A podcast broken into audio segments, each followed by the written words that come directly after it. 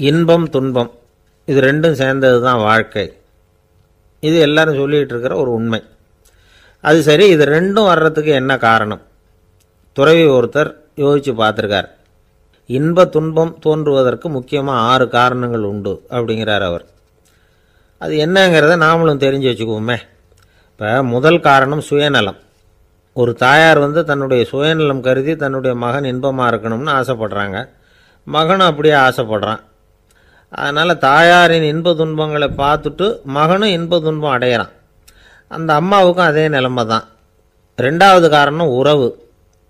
நான் துறவியான பிறகு கூட உறவுங்கிற காரணத்தினால தான் தாயாருடைய சுக துக்கங்களை கண்டு நானும் சுக துக்கம் அடைகிறேன். என் தாயாருடைய நிலைமையும் இதுதான் அப்படிங்கிறார் ஒரு துறவி. மூணாவது காரணம் என்னென்னா அறிமுகம். எனக்கு அறிமுகமான ஒருத்தரை ரயில் நிலையத்தில் சந்திக்கிறேன். அவர் தன்னுடைய பணப்பையை எங்கேயோ தொலைச்சி விட்டு வருத்தப்பட்டுட்டு இருக்கிறார். நானும் வருத்தப்படுறேன். அந்த சமயத்தில் யாரோ ஒருத்தர் இதுதானே அவங்க பணப்பை? அப்படின்னு சொல்லி கொண்டாந்து நீட்டுறார். பணப்பையை தொலைச்சவர் சந்தோஷப்படுறார். நானும் சந்தோஷப்படுறேன். இது அந்த துறவி சொல்கிற அனுபவம்.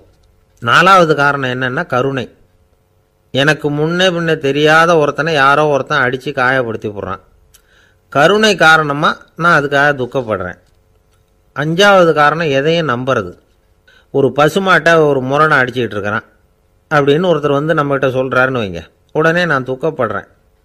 இன்னொருத்தர் வந்து அந்த முரணனை போலீஸ்காரங்க பிடிச்சிட்டு போயிடுறாங்க. பிடிச்சிட்டு போயிட்டாங்கன்னு சொல்லி சொல்கிறார் நான் உடனே சந்தோஷப்படுறேன். மூணாவதாக ஒருத்தர் வந்து முதல் ரெண்டு பேரும் சொன்னது பொய்யுங்கிறார். அப்போ நான் இன்ப துன்பம் ரெண்டுமே இல்லாமல் நிம்மதியாக இருக்கிறேன். இது ஒரு விதம். அடுத்தது ஆறாவது காரணம் என்னென்னா தன்மயமாகுதல். ஒரு நாவல் படிச்சுக்கிட்டு இருக்கிறோம். அதில் வர்ற பாத்திரங்களோட நாம் ஒன்றி போயிடுறோம். அதில் வர்ற பாத்திரங்கள் சிரிச்சுதுன்னா நாமளும் சிரிக்கிறோம். அது அழுதுன்னா நாமளும் அழறோம். அதெல்லாம் வந்து அந்த துறவி சொல்கிற அனுபவ உண்மைகள்.